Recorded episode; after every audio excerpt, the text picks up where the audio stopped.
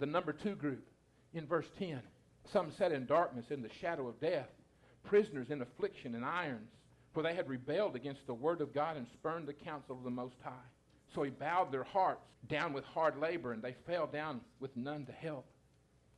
Listen, there's a group of people, and this church has some in it, that at some point in time were consumed with the darkness, and they were prisoners. Whatever it was that had them held prisoner had a hold over them, and they simply couldn't get beyond it. Listen, I tried every self help book. I spent more money than I have trying to find somebody that could help me fix what's wrong with me. I did all these kinds of things in my life, and I'm still as miserable as I was before.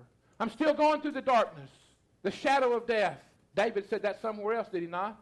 Psalms 23 Yea, though I walk through the valley of the shadow of death. Listen, here's what they said they were prisoners in affliction and irons. And David said, I shall fear no evil.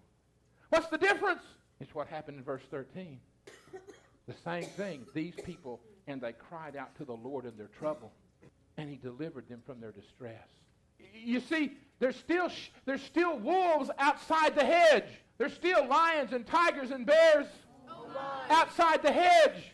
But here's what happens. When I'm standing in the hedge, there is one standing between me and every lion, every tiger, every bear, every wolf, and it is the Lord God Almighty. Amen.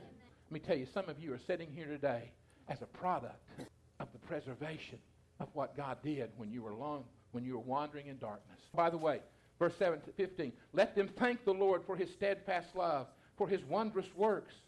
For he shatters the doors of bronze and cuts into the bars of iron.